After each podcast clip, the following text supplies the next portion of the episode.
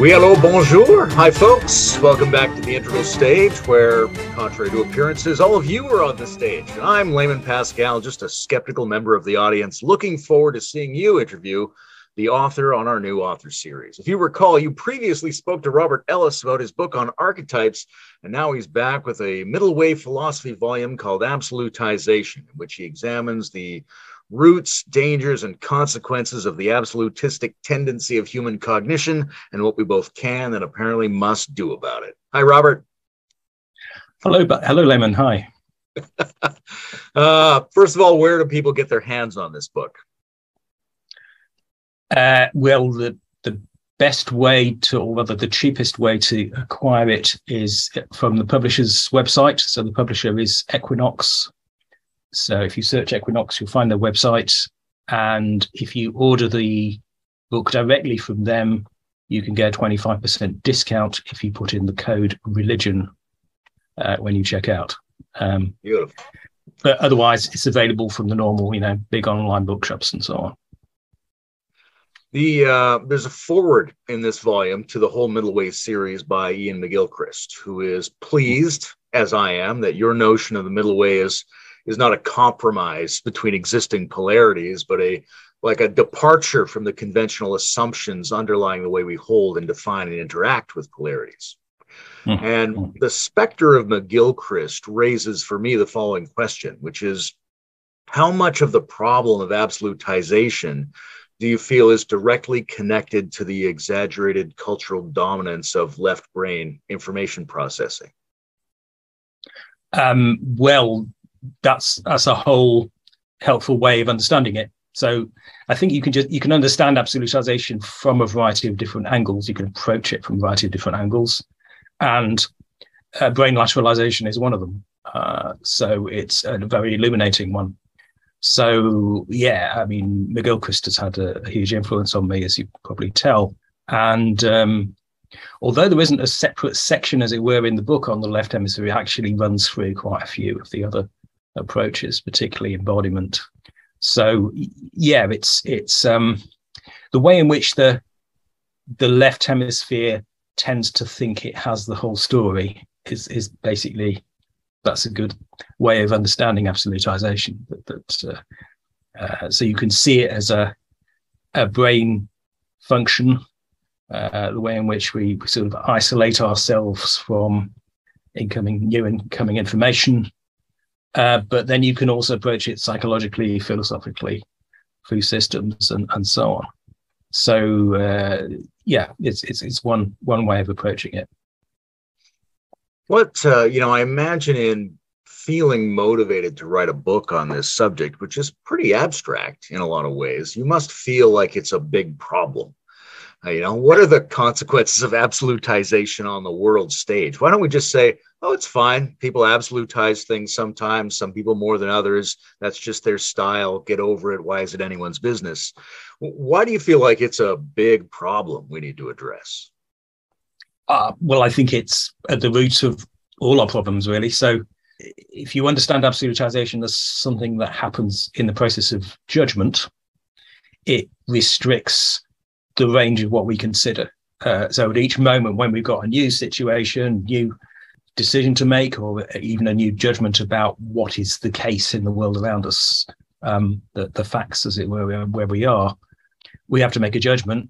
And if we're only thinking in terms of certain dominant um, things we believe to be true, believe to be the whole story, or the unthinkable negation of that, uh, if that's, those are the only terms we're thinking in, uh, then we we limit ourselves. We constantly limit ourselves. We cease to be adaptable to to new situations.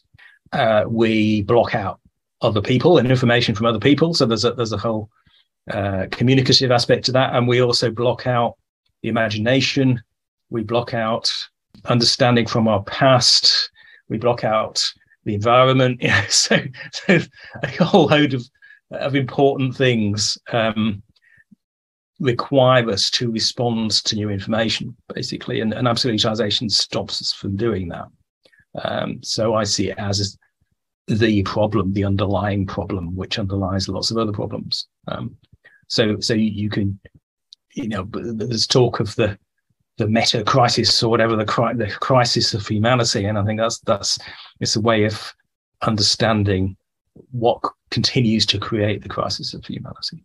And so you think the meta crisis is is downstream from the problem of absolutization?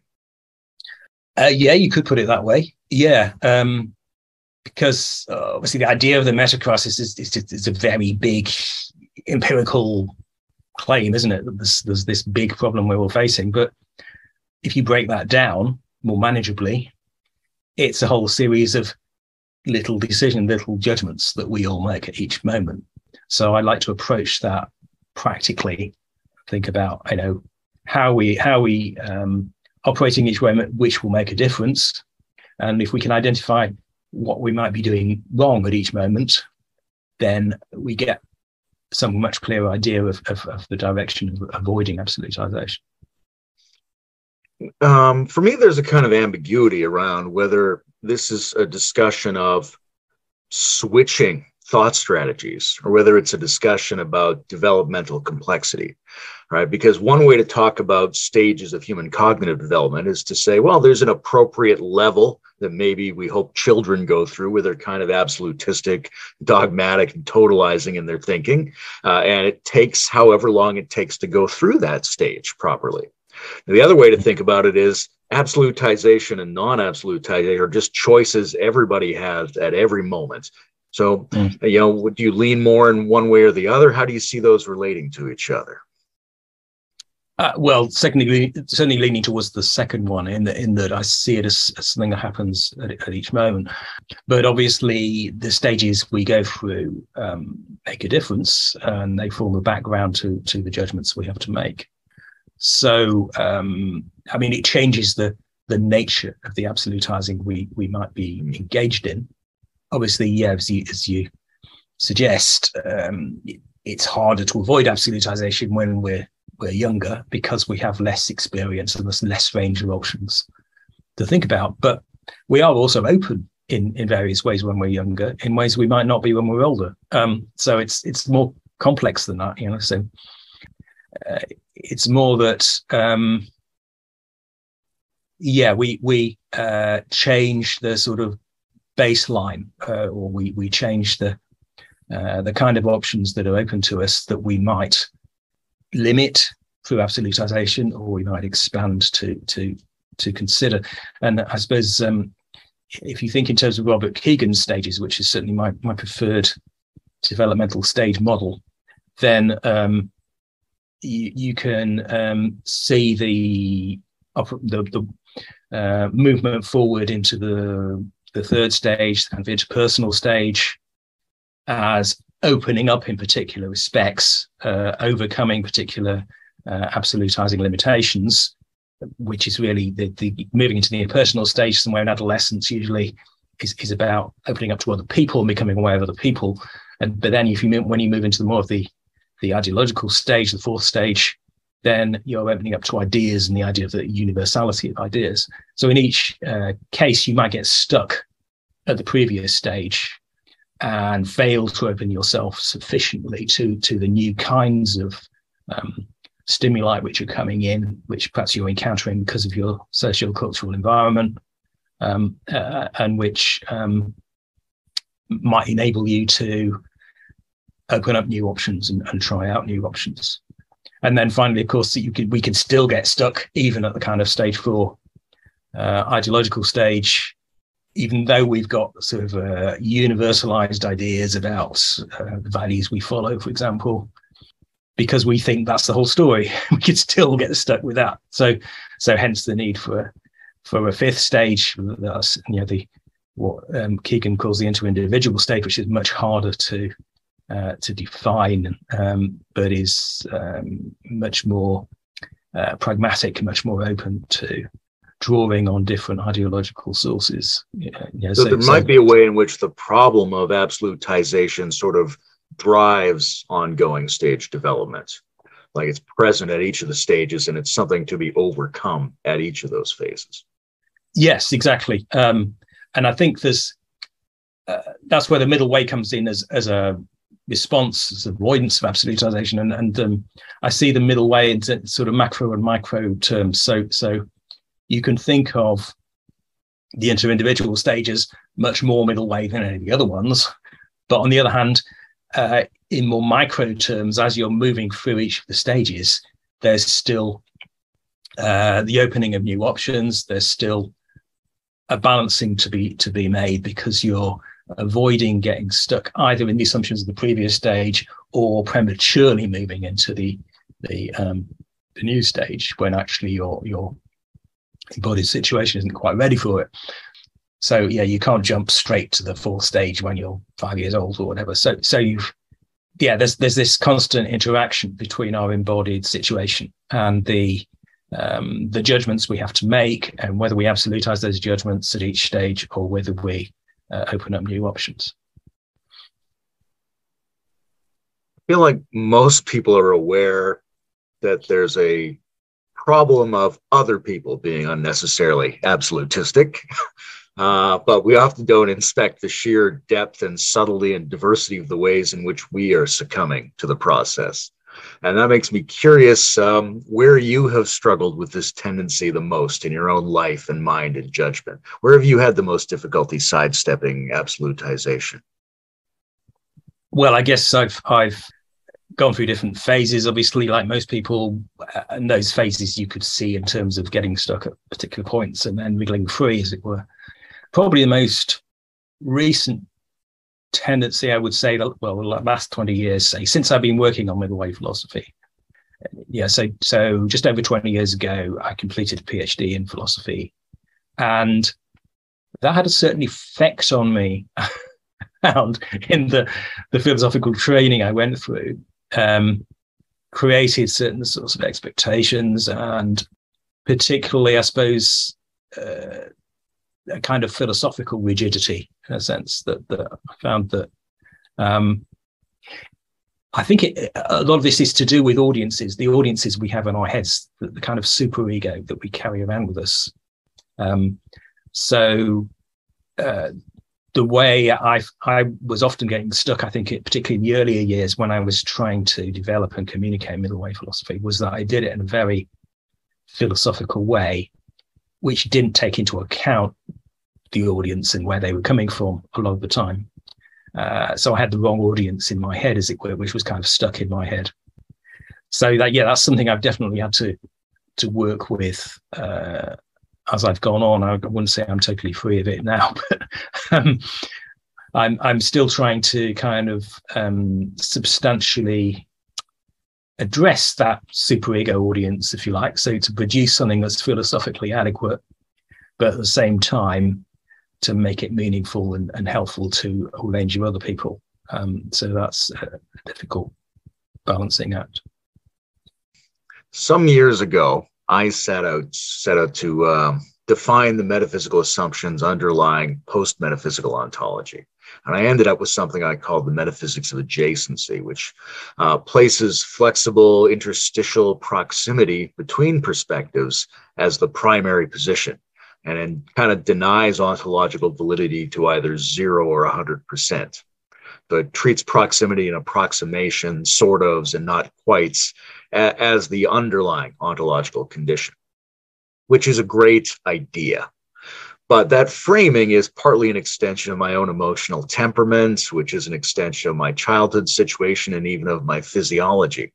And that's very interesting for me to think about. And, you know, very famously, people like Wilhelm Reich initiated this lineage of body-oriented psychotherapy, suggesting that the ability to take flexible, non-dogmatic thinking seriously depends in many cases on the absence of fixation and rigidity and armoring in the organism. So, you know, one of the interesting questions here, I think, for you is whether trans-absolutistic consciousness can be disseminated sort of top down as an idea system, as a strategy, or whether it requires people who are already capable of the physical and emotional mobility necessary to make sense of these things and implement them. I don't think there's a single sort of fixed answer to that. It's, it's, it's much more that we work at each stage that we find ourselves at. And and that uh, the embodied aspect of that is part of the practice. but so so is the intellectual side. So the, the two are constantly interacting with each other. Yeah, so so I, I could be uh, stuck in a particular set of assumptions which are uh, closely associated with my body in, in one way or another.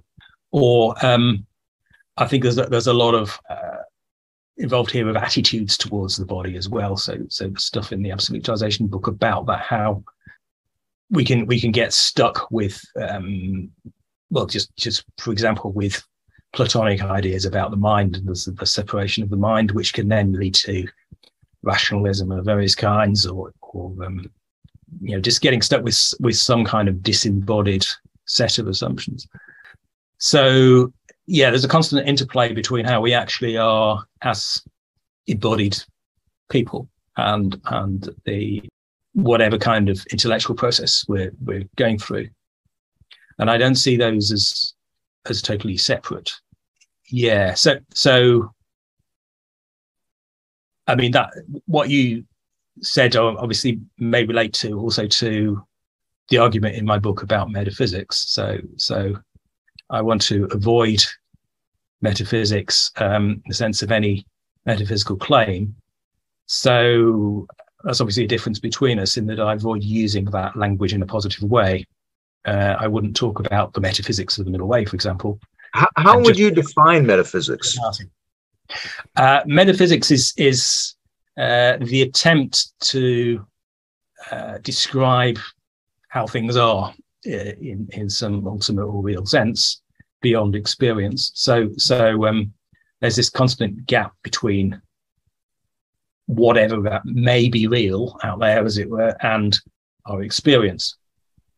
So that's why I think we need to come to terms with uh, not being able to make metaphysical descriptions, um, which is something that I've tried to to make um, well, quite systematic in in the way of approaching middleway philosophy. And, and the the next book I've got coming out, which is The Five Principles of Middleway Philosophy, goes into um, the different ways we can practice uh, so as to Uh, systematically, uh, as it were, uh, recognise that that we we can't make these, we can't justify these final statements, as it were, any kind, and that that constantly interacts with just with everyday stuff. You know, the, the metaphysical claims are are not just matter for philosophy; they're also assumptions we might make about other people in everyday life. For example, you know, the that that. Um, that guy's a jerk, to use American language,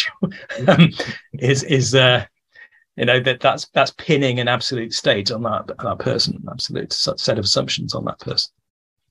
Um, I'm curious whether, whether there's a difference in the way we're thinking or just in the way we're languaging, because everything you described, like the gap between totalizing descriptions and actual experience, what I call the metaphysics of adjacency is like, that's the metaphysical claim, is that that's the reality.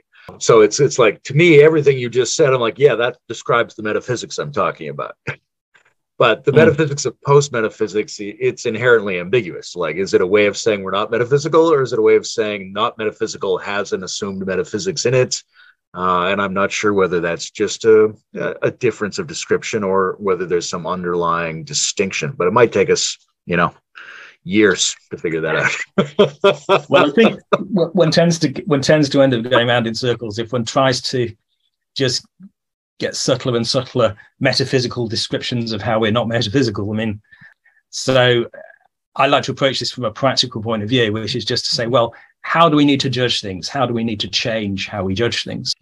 And uh, if we if we just give up making metaphysical claims of all kinds and think in terms of provisional claims instead, we can start, if we're practicing so as to actually think provisionally and, and make judgments provisionally, uh, then we can start doing what matters in terms of the avoidance of metaphysics. Um, so, uh, yeah, sometimes this kind of supposedly anti-metaphysical metaphysics just goes around in circles and is just a bit of a waste of time.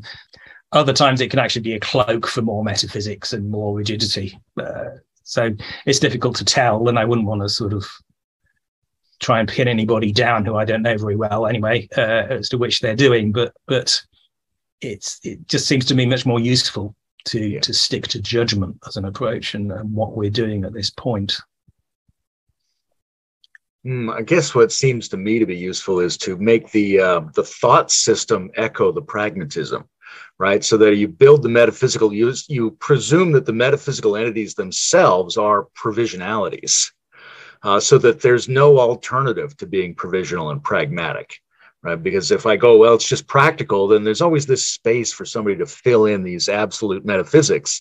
But if I go, no, no, the only absolute metaphysics is that we're dealing with the provisional. That's what the metaphysics is made out of. So, I mean, I, again, it's like you were saying, we could go in endless circles around this. So maybe I'll segue to a different yeah. question. I, I, would, I wouldn't describe it in that way, because I'd, I'd see it phenomenologically. So, so, you know, my experience is that we get stuck in metaphysical That's right. claims, and we can experience the effects of that, which is what I've tried to describe in the Absolutization book. Um, right. So it's not. Then the, the, the question would be, what's the uh, what's the status of that experience? What's right? It's my experience that it's phenomenological. I'm like, well, isn't that kind of a metaphysical claim? And then what kind of metaphysics is based around a claim like that, as opposed to based around the kind of claim that that sets itself apart from? Well, that's where I think we need to go into the the features of provisional claims. Mm-hmm. Um, one of which is incrementality. Uh, so, so you're making a, a claim which is justified to a degree, and you can then talk in terms of the probability of it being correct based on the weight of experience or the weight of other kinds of justification for for your claims.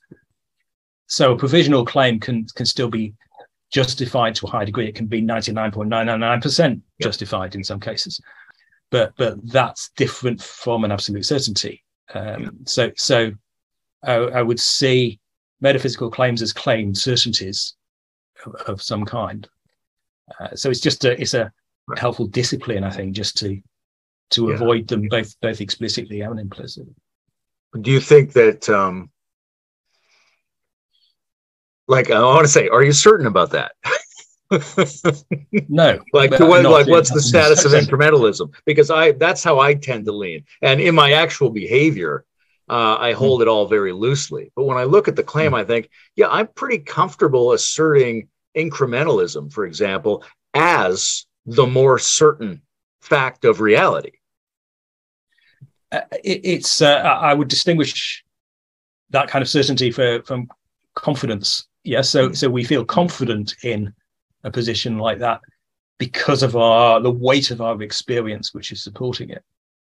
And, and that's all come digs back down to embodiment. Yeah. That, that, um, the reason I feel confident is because I've gone through this process many times and it's consistent with other things I do in my life and, and so on. So I feel very confident in the middle way as a whole approach, but it's still not a metaphysics, because it's it's not an absolute position. It's it's a position which is based on a degree of justification, um, and, and so you can also think in terms of bottom up and top down strategies. So so you can build up towards a universal general position through a whole pile of, of experiences and probabilities and so on. And uh, the fact that you've got an aspiration to to universality is is Uh, an important part of that, a positive part of that. But that's not the same as a top-down approach where you claim to have the truth, universal truth, and then you deduce other things from that. And that's very symptomatic of how absolutized philosophies tend to work in that top-down way. I mentioned Doctor Reich and body therapy a few questions ago, and that's part of the Western tradition of psychotherapy in which there's a focus on Uh, liberating supposedly natural functions that are suppressed by neurotic social tendencies. But there's this other approach to mental health, which suggests that instead of having a hidden nature, we're simply ongoing creations, that we become what we neurochemically practice. We get better at having the feelings that we have more often. And so from that angle, um, what's the difference in outcomes between a person who regularly energizes their nervous system toward absolutes, and a person who regularly energizes their nervous system toward a more flexible situation, maybe one that takes a metacognitive perspective on the absolutizing tendency. How do those start to show up differently for people? So are you talking about people's experience, or are you thinking in terms of wider outcomes of what they do? Uh, both. Like, how does it look for them, but also how does it look when you're looking at them? Okay. Well, um, I would say in terms of how, how it feels for us, um, what we probably experience on average is increasingly integrated uh, ways of operating. So so the, the link between um, conflict and absolutization is one of the things I, I discuss in the book, and that's where the, uh, the psychoanalytic uh, tradition can interact with um, the philosophical and, and neuroscientific and other, other approaches.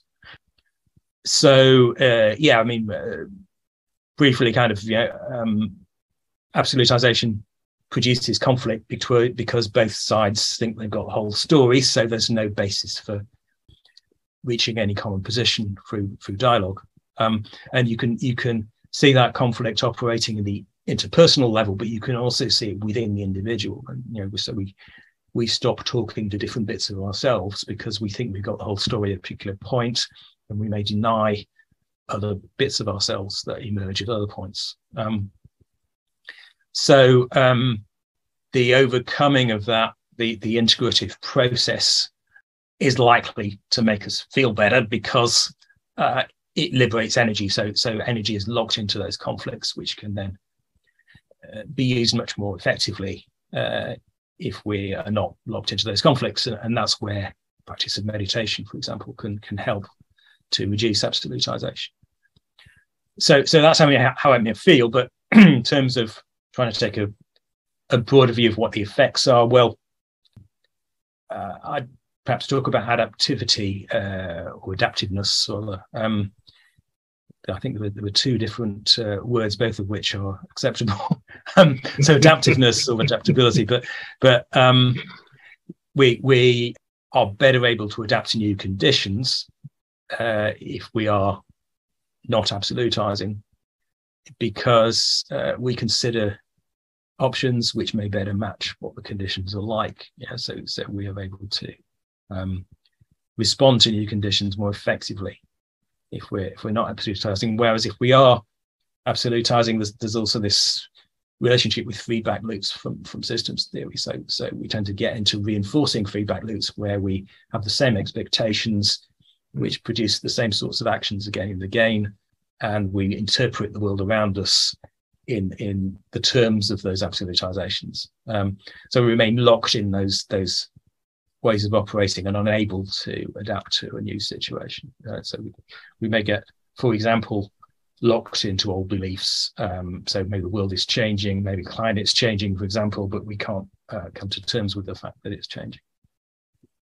The first one sounds kind of universal, and the second one sounds kind of historical to me, which is to say, it, it seems like it's always a good idea for your nervous system to uh, hold things more lightly, create less conflict, be more capable of generating integrative solutions, liberate more energy, experience less stress, get along with people better. The other one seems like, like the adaptability-iveness uh, is specific to circumstances in a way, because if If human life is the same for long periods of time, as it sometimes has been historically, then being really locked in is not much of a detriment. You know, like, this is just how things are. But if you exist in a time like this time, where things are changing very fast within generations, the ability to adapt becomes a much more salient survival mechanism than when things are not changing very fast. Do you see this as, as particularly necessary now, even though obviously it's somewhat necessary at all times? Yeah, exactly. Yeah, it's particularly necessary now because of the situation humanity is in. But, uh, you know, at any time, um, there's the probability that things will change, and, and we, uh, we we lock ourselves into not facing change by, by adopting absolutized positions. And, of course, when we get into the sort of confirmation bias feedback loop, we, we can go on for centuries with the same assumptions and just assume that's the way things are. But but um, then something new happens and, and they, they turn out not to be. Uh, so, you know, even the experiences you've had all your life are just reflective of the conditions that you happen to have encountered, and, and they're not reflective of the all the conditions you might you might face. Um, and I find the the work of Nas, uh, Nassim Nicholas Taleb is very interesting from that point of view. You know, he he helps just confront us with the um, the, the new uh, conditions that might suddenly erupt. Yeah, I'm a I'm a fan of at least his books. Um, mm-hmm. Because like a lot of areas of science, statistics and information science, physics and computation and nonlinearity, they kind of reveal the informational opacity and the uh, unpredictability and inherent irreducibility of the universe's patterns. We're never going to be able to get on top of that with our models. And it kind of initiates a, a new Stoic wisdom where we have to live by practices and heuristics that prepare us for shocks and surprises and errors. So one of the things that struck me reading the book was how the how absolutization seems to set us up psychologically and socially to be fragile. It sets us up to fail in a world where we cannot predict things accurately, and the world is always a situation where we cannot necessarily predict things accurately. Yeah, indeed. Yeah, I mean that's the, that fragility also tends to make us flip. Uh, so, so that's one of the things I particularly want to note about absolutization, is that we can remain absolutizing in a sense, but but when the tension gets so great that we can no longer hold that absolute position positively, uh, the the sort of immediate defensive mechanism is to flip to the opposite view. Uh, so then we carry on absolutizing, but we've we've suddenly moved uh, usually to a, to the other group, to the other camp, which maintains the opposite point of view. Like a like a dramatic religious conversion, like Saint Paul's, for example, was this classic example.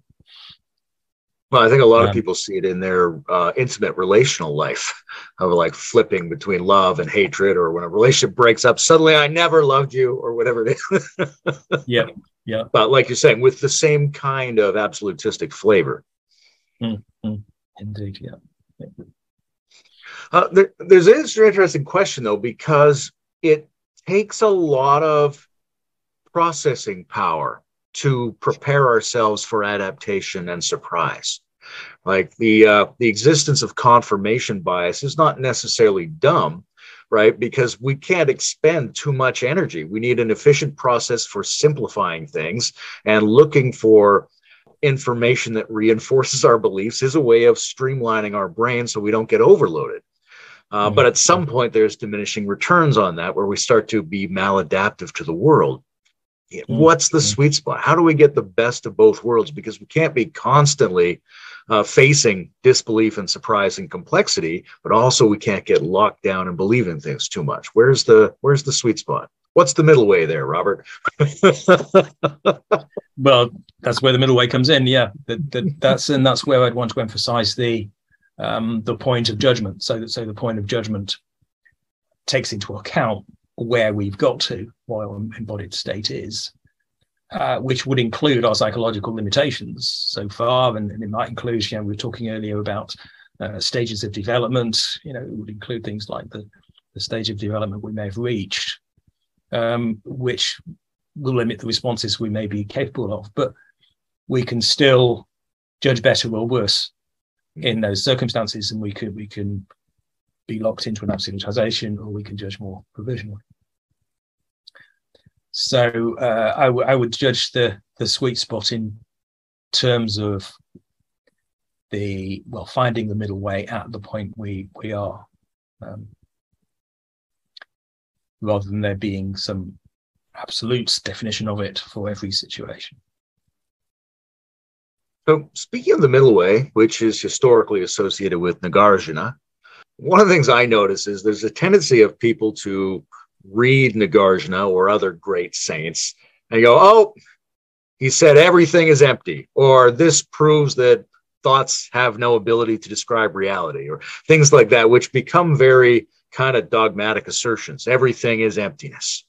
Now, what are, what's your sense of how people who propose themselves as advocates of middle ways typically go astray? What kinds of mistakes do other types of middle way advocates make, in your opinion?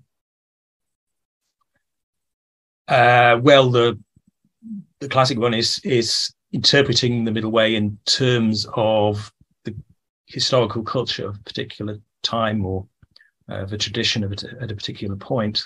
So, in terms of the the Buddhist middle way generally, so not not just Nagarjuna, but but um, throughout the Buddhist tradition, there was an understanding of the middle way in terms of the middle way between eternalism and nihilism, uh, specifically, which I think was was operative at the time of the Buddha. Certainly, that the the um, the extremes or the absolutizations he tended to meet were those of um, well, they're illustrated by the, the two sides in his early life. Yeah, so so. The, um, the ascetics and his teachers during his early life, on the one hand, taking this uh, this view that there was um, karma operating in the universe, which determined a kind of cosmic justice, which meant you should work in particular ways, which would get you certain rewards. So, so on the one hand, you've got this that kind of absolutization, that kind of metaphysics. And on the other, you've got the the palace with its very conventional set of views and its set of assumptions about. Which, uh, yeah, well, they, they had their own absolutizations in the sense of assuming that that was the whole story, that this socially prescribed situation was the, was the right one. But it didn't have this, it was it was relativist in the sense that it only appealed to that circumstance. It didn't think it, in terms of a wider universalization. So, so yeah, okay, in, that, in those circumstances, those are the two extremes that the Buddha had to navigate between in a lot of his judgments, but they really don't match up to all the kinds of judgments we have to make today. Um, and um, so there's, there's a very wide range of sets of opposed assumptions which we might need to navigate between when we're trying to find the middle way in, in modern life and in other times, other cultures, and, and so on. So I think one needs to interpret the Buddhist middle way more widely as the general middle way, um, in a, a less traditional, cultural specific way, as um, the navigation between any two opposed sets, set of absolutes, basically. Uh, so obviously that's where absolutization, the book Absolutization, can help define, well, what do we mean by absolutes? What are these two extremes? And they're, they're much more general than just what this bunch of people in India happen to have been arguing about at that point. You know, even though that can be informative in particular ways. And similarly, we shouldn't get too bogged down in the particular metaphysical um, assumptions that people argue about today. You know, so so theism and atheism, for example, and is is um, you know, particularly in the U S, I think is is a big thing, isn't it? Um, and um, free will determinism, you know, is is is uh, assumed a great deal in a, particularly in moral discussion and legal discussion. You know, the, the difference between liberal and conservative views is is very often comes down to, do you assume there's some sort of absolute responsibility that people have to measure up to, uh, or do you assume that they're determined in some sense? And um, the experience actually tells us something much more complex and incremental.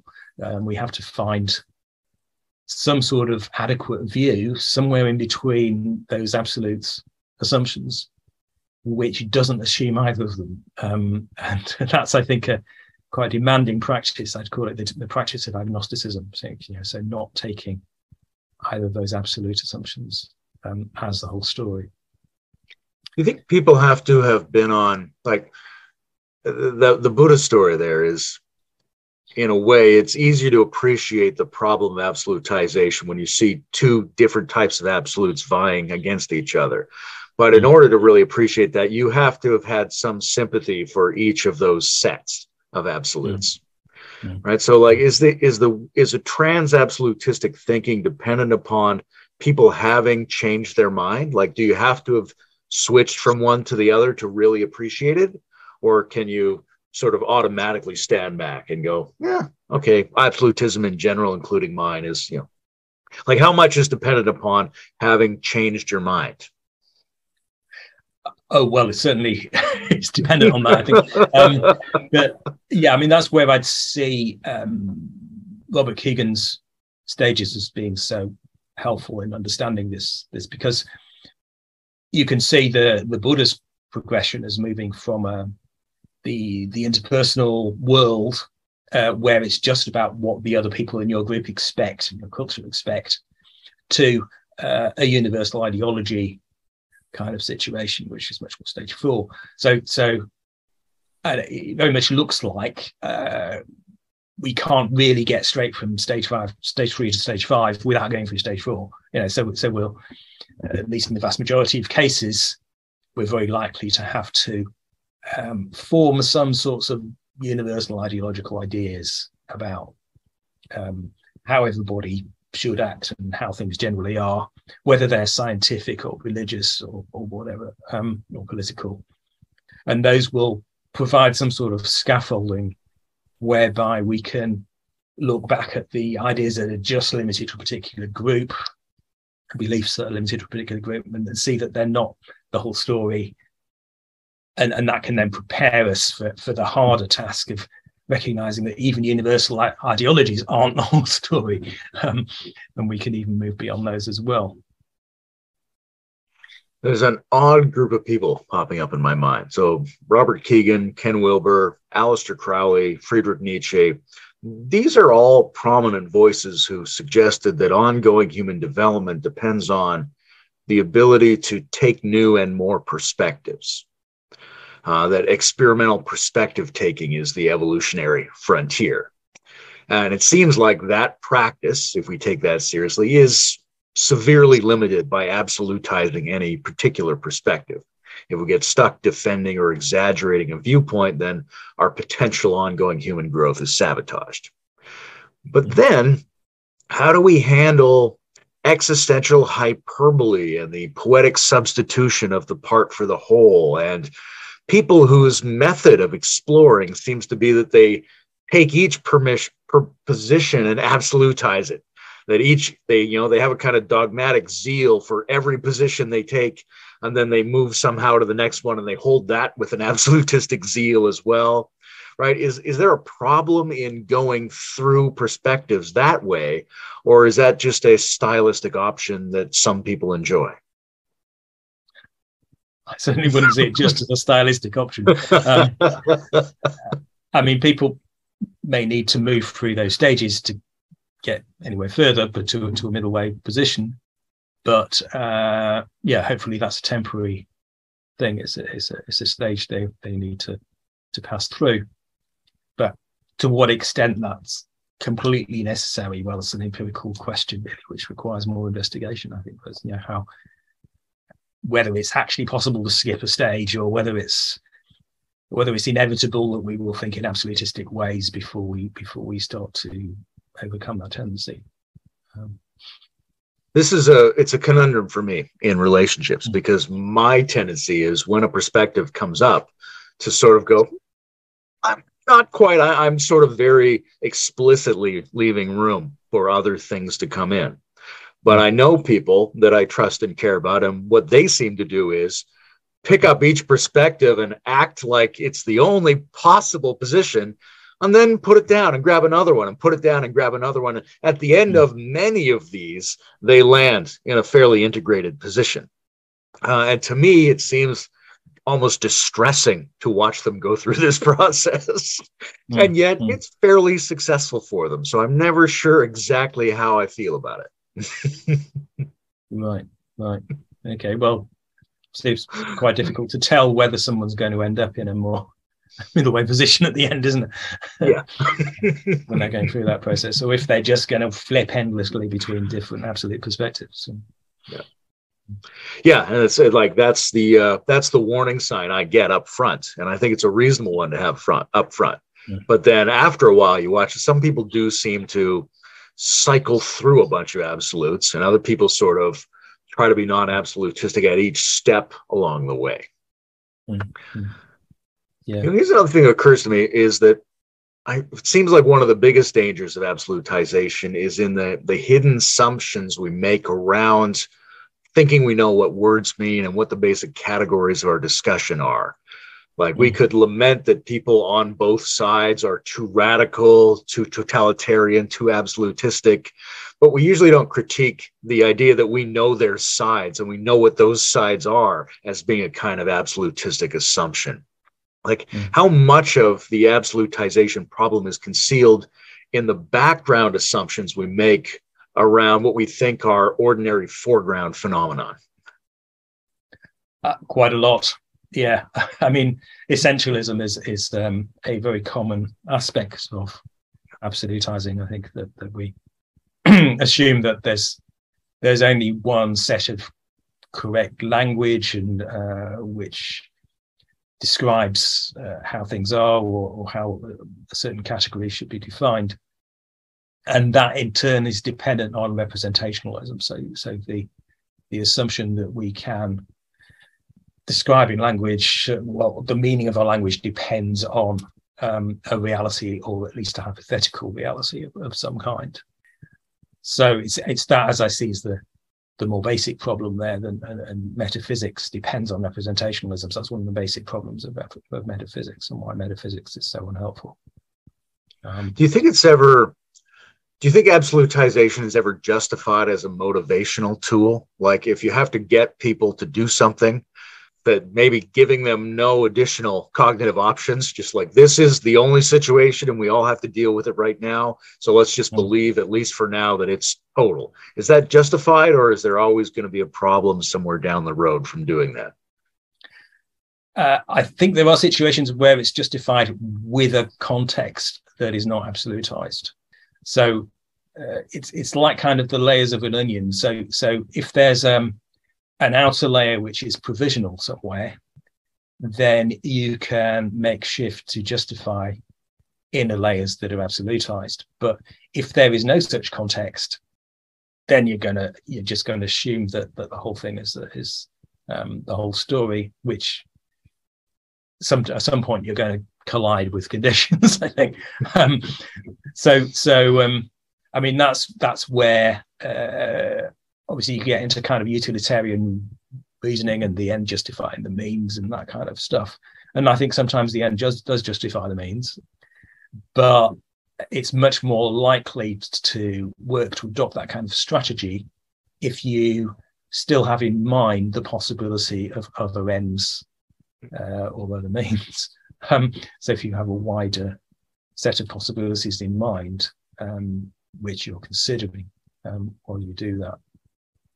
And that's particularly going to be the case, you know, if you're engaging in, um, you know, immoral, what people would often regard as immoral activities and break common moral rules, you know, like you're killing people and stuff like that. And you've got to be really careful with that context, that you've got enough of a context um, to to um, to justify it.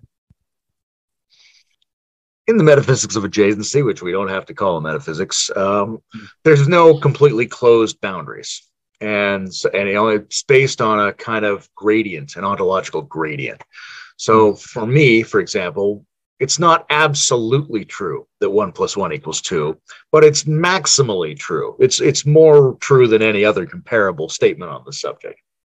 Yeah.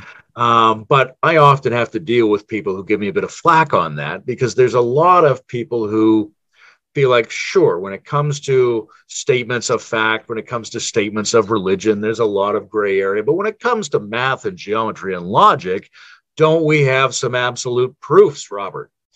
How, how do you deal with absolutization in those kind of purely syntactical domains? And are those dangerous or not dangerous? Uh, again, it depends on the context. Uh, so, so if you understand uh, maths as a, a tool, which is in a wider provisional context, then fair enough. But if you think maths is the whole story, then that becomes a problem. Yes, potentially.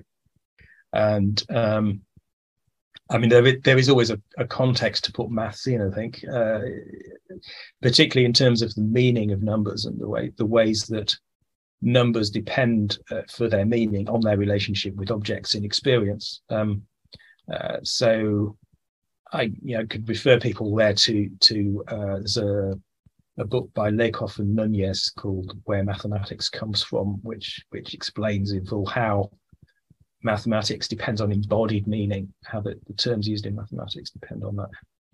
So so the, the dangers, I think, arise when people believe that mathematical terms have this representational relationship with realities in the universe, uh, and that takes you to kind of Platonic metaphysics, which comes along with the mathematics.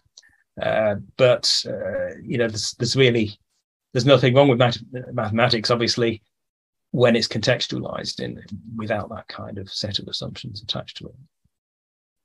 What about the argument that um, when people treat Platonic or mathematical truths as transcendental ideals, that they're able to, I mean, that in an embodied practical sense, they get access to a certain contemplative enjoyment of that beauty, which has the ability to transform and change them, but they can only access it by believing in the abstract, objective totalization of those truths.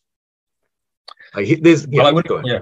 I, I wouldn't agree that they have to believe in it. Um, so that's where the distinction between meaning and belief comes in, which I think is very important. Uh, and that relates to our previous discussion in the previous podcast about my book about archetypes. So, so, um, I would argue that um, people can use absolute concepts of all kinds, including you know, mathematical ones, or God is another big one, in a way that is archetypal, which provides a constant renewed source of inspiration through symbols which uh, are associated with that archetypal function.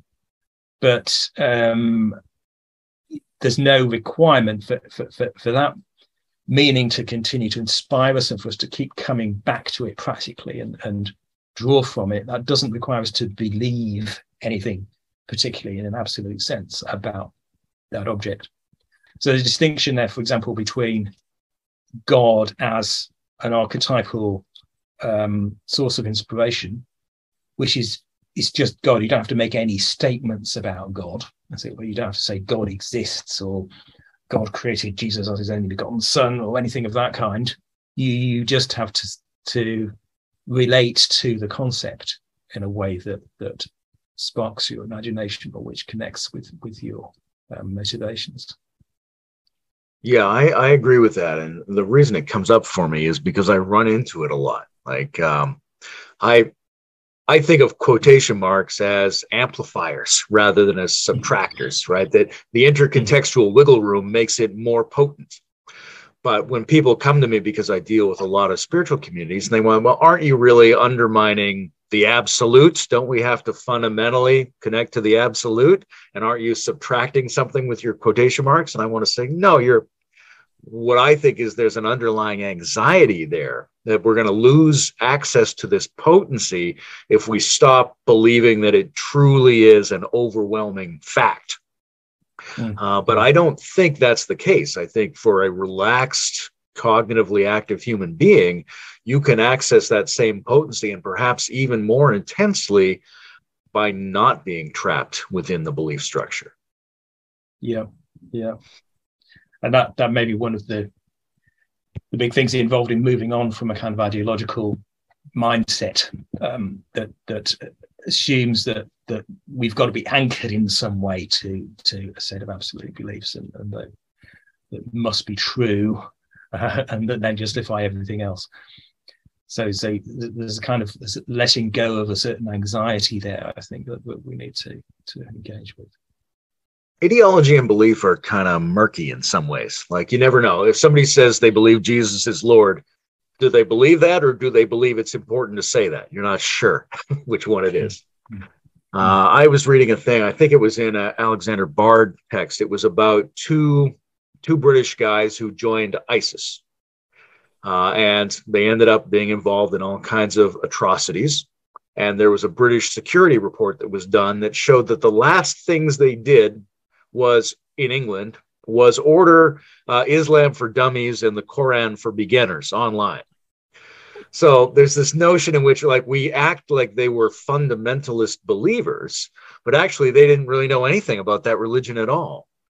So there's this question about whether, because we often say, well, there's a totalizing belief structure that leads to this bad behavior, but it's also quite possible that there's a totalizing behavior that opportunistically takes advantage of apparent beliefs. So like, how do you think of that uh, interaction? uh, well, I mean, the, the beliefs uh, that, that actuate people or motivate them may not be the most obvious ones. Um, so, so they could be conceivably, mm. as in your example, um, involved in an organisation that has a strong set of ideological beliefs, uh, but those are not actually the ones that motivate them. But they still behave in a way that's uh, compatible with with that that group. Uh, perhaps, perhaps it's just the group norms that really they're absolutizing. Just, just keeping the boss happy, for example, maybe more have been more important to them than following what the Quran says, uh, you know. So in that case, it's what the boss says the Quran says that's important, rather than what the Quran actually says.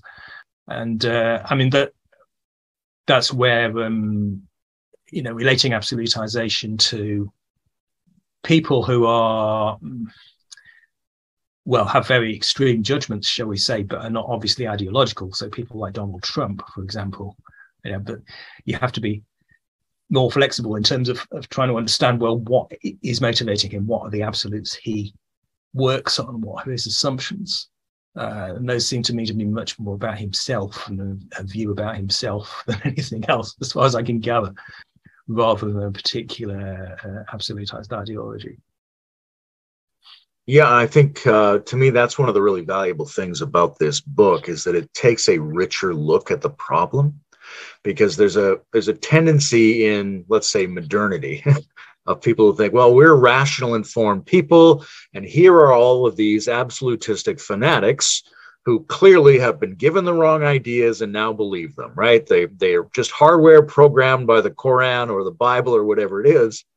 Hmm. And you go, well, not necessarily. Like, we're kind of being really simplistic about what we think they believe. Now, they could be absolutistic, but like you're saying, it might be at a different layer of their psyche. They might absolutely believe they have to conform to group norms, which includes claiming they believe in a book, which they might not even have read. So yeah. I, I really appreciate that you're trying to bring a, mu a much more complex critical lens to the problem than most people do. Hmm. Good. Yeah. Um, there's something else that popped up for me, which was, uh, I think it's becoming more common for people to casually use absolutistic signifiers, right? We, we, people say literally when they mean metaphorically now. People say one hundred percent when they sort of agree, or, you know, people come out of a football game and they claim they gave one hundred ten percent. Totally. So there's this casual, maybe ironic usage of absolutization signifiers. Do you think that means the problem's getting worse, or do you think that means it's getting better because they're kind of depressurizing it? Is it a good or a bad sign, casual absolutization? um, I mean, it, it, it could be, uh, well, let's say I, I don't take those terribly seriously. Um, you know, they're not, they're not necessarily accompanying, accompanied by actual absolutization. They, they, um, you know, I'm sure I probably do it sometimes. You know, so, so the terms absolutely and completely. You know, I mean, I try to avoid it, but I guess sometimes I probably somebody says, "Do you agree with that?" and I say, "Absolutely," you know, probably off the top of my head. Um, and so I'm sure everybody does that because it's part of the the cultural usage of language. Uh, but what I mean when I say absolutely is I agree with you, you know. Um, and if you, so if you look at the wider context, particularly the embodied context of the utterance that somebody's given, then uh, you know, you have to judge based on that whether they're absolutizing or not. And the fact they've used absolutizing signifiers, as you call them, is is not necessarily that relevant. Um, I mean, it, it might be that people take it more casually. Maybe it's a sign of that, um, that they don't recognize absolutization as a problem. But you know, that's news, that's not news to me. um, that uh, it's it's not you know generally recognised as an issue. Yeah, this actually pertains to the previous point I was making, because so much of the critique of absolutes I hear is at the level of the symbols that are being exchanged, and not at the level of the, the neuropsychological mode of the organism, which is more important and can operate independently of the use of those symbols. Yeah, yeah, indeed. Yeah. I mean, I've asked you a lot of pretty abstract questions, so I'm we're probably drawing near the end in terms of what people can process at one sitting. Um, but is there anything else about the book that you'd really like to mention in this discussion that I haven't brought up? Okay, well, I just want to make sure people are aware that it's part of a series. Yeah, so it's the first volume of the new Middleway Philosophy series, um, so which is projected to, origin, to eventually reach nine volumes, but we'll see. Uh, but the probably the key relationship at the beginning of that series is is between the two first volumes. So so this is kind of the negative bit. It's it's trying to alert people to what the problem is.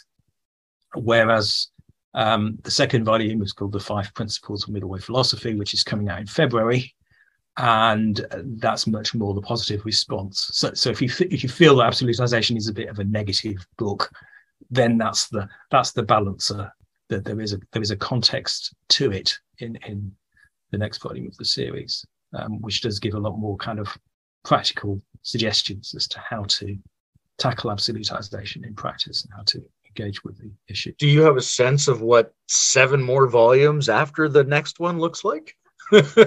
Oh yeah, I've got a plan. Yeah, yeah. Um, I mean, this is the result of work I've been doing over more than twenty years, so it's it's a lot of the work is done already. It's all it's, it's developed in various forms, and there's a previous self-published version of the of the series, but, the, but this is a much more yeah better updated, um, expanded version of it.